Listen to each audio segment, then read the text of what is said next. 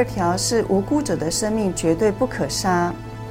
我们要保护弱小及受危害者的生命，尤其是从受精卵开始一直到出世前的胎儿，那生命是很神圣的，因此绝对不可以堕胎。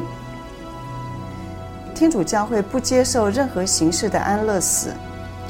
天主教会对于安乐死的定义是：只为了消除一切痛苦而有所作为。Action 或有所不为 omission，这些作为或不为的本身都会导致死亡，或因有意图执行而导致死亡。因此，安乐死的发生是在于意向和所运用的方法。根据天主教会对安乐死定义中的有所作为或有所不为，可区分为：第一，主动的安乐死 （active euthanasia）。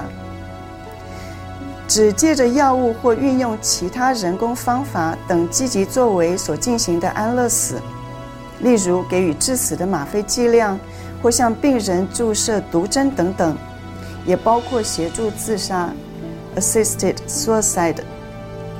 第二种是被动的安乐死 （passive euthanasia），例如中断医疗或甚至中断基本照顾，以导致死亡的安乐死。停止喂食或维生治疗即属于这一种，例如病人自主权利法，因为任何无法自己进食的病人，如果不给予人工喂食，一定都会因为饥渴而死亡。台湾已经在二零一五年十二月十八日立法院三读通过被动安乐死的病人自主权利法，简称病主法。并于二零一九年一月六日开始施行。病主法并不是延长临终者的生命，相反的是提前加速非临终者或者是非末期者的死亡。台湾地区主教团在二零二零年的五月二十四日公布的声明中已经指出，病主法是自愿被动安乐死的原因如下：第一。将另外四种病重但非末期的病人与末期病人混淆一并处理。这四种病重但非末期的病人是指不可逆转之昏迷、永久植物人及中度失智和政府公告的其他重症病人。第二个原因是依病人所签署的预立医疗决定书。在两位专科医师确诊病人是其中一种临床疾病后，就停止给予病人基本的水分和养分，以至于病人因缺乏水分和养分而死亡。例如，依照病主法，临床失智评估量表 （CDR） 确诊为三分的失智病人，也可以依病患之前所签署的预立医疗决定书。不再给予水分和养分，因而死亡。但是，这位被确诊为三分失智的病人，并不是末期，他或许还可以走动或者是活动。无论是被动或主动安乐死，两者都不为天主教会所接受。就道德上而言，不论是因为作为的 action 或是不作为的 omission 所导致的死亡，所犯的罪行是一样的。对于临终末期的病人，那教会又怎么处理呢？安宁疗护及缓和疗护是符合天主教会的教导。那以下我们请石台华修女来说明什么是真正的安宁疗护。安宁疗护啊，我们知道是英国的很有名的 Cicely Saunders 在一九六七年办的，这是第一个一个。可以对我们来说，对台湾的社会来说，台湾的医疗机构是一个典范。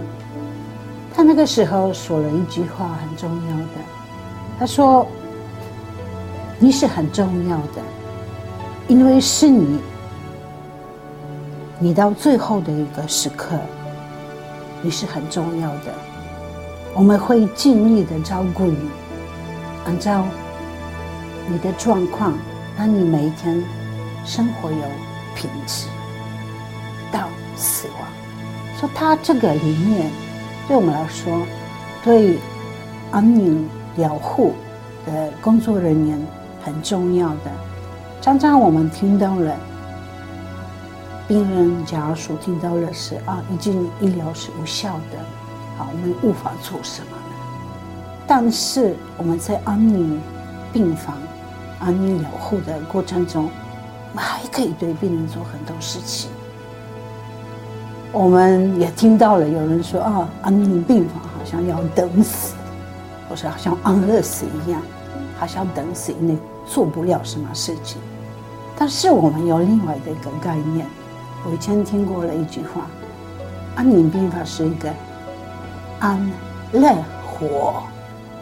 我们怎么让这些病人在这个最后的一段得到足够的尊严？提高他的生活的品质，我们就说像哎，提高生活的品质到什么程度？别人就是卧床，他们有力气，但是我们从陪伴病人过程中，我们看得到他的灵性的一个需求，灵性的一些需求需要被满足，也会提高他的生活的品质。说这个灵性的。他的一些困扰，有时候让他觉得我想死，我想现在短我的生命。但是如果每一天我们给他一种希望，你就觉得生命有价值，不管过去的怎么样。但是今天我到这一段的时候，他要体会到我生命有意义，让他觉得是得到一个安乐。人想死。因为他感觉不到、体会不到，今天我是安乐，所以我们常常说安宁病房是应该有一个名字，是安乐活，让这些病人有真的足够的呃被呃满足的一个需求，让他提高这个品质。那我们说怎么做一个提高一个一个人的生活品质，特别是在安宁。我说了，让他今天舒服一点，因为这个痛苦不只是只有身体的痛苦。多少次我看得到病人有这个身心灵的痛苦。我常常说，一些病人那么痛苦，那个身体的痛苦，是因为他心里的痛苦。我常常说，觉得病人好像是一个倒一个段落，就是 unfinished business，他有一些事情。没有完成，让他这个痛苦，所以他有时候病人想死，是因为解不了他的这个痛苦，无法解决。所以我们的团队最主要的是陪伴病人过程中，看得到他的这个需求，我们怎么去满足他，我们怎么去协助他，他陪伴他可以解决一些一些事情，很多都是心理上的痛苦。一些过去的事情，可能没有一些一些受伤，一些需要和好和谐。我记得一个病人，我们看得到他真的很痛苦，我们给他很多吗啡，但是这个痛苦还是很强烈的。越来越病人完全不讲话，不想讲话。后来陪伴家属的时候，我知道他以前二十年以前有很大的受伤。也这些害他的人没有跟他道歉，我们找到原因，找到这些人，也用不同的方式请他们过来，最少在这个最后的时刻跟这个病人和好道歉。我跟你们说，当天道歉的时候，第二天病人很平安的离开。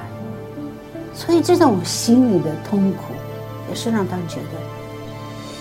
生命没有意义，我活得那么久，我付出了那么多，但是我受到这个伤害，好像砸掉他的一个价值。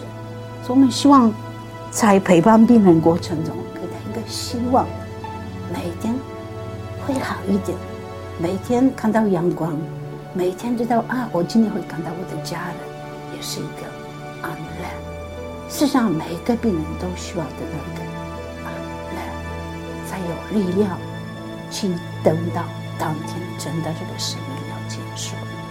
所以在安宁疗护、黄河疗护，我们都希望这个灵性关怀、灵性陪伴，它是很重要的，因为人有身心灵的一个需求，特别的是生病的时候，需要这些需求被满足，才会得到平安，得到安乐，可以平安的离开。我们将疼痛奉献给耶稣基督。分担基督的苦难，这个是救赎的代价。我们的人的生命呢，是天主所赐予的很好的恩赐的礼物，我们应该妥善的保管它。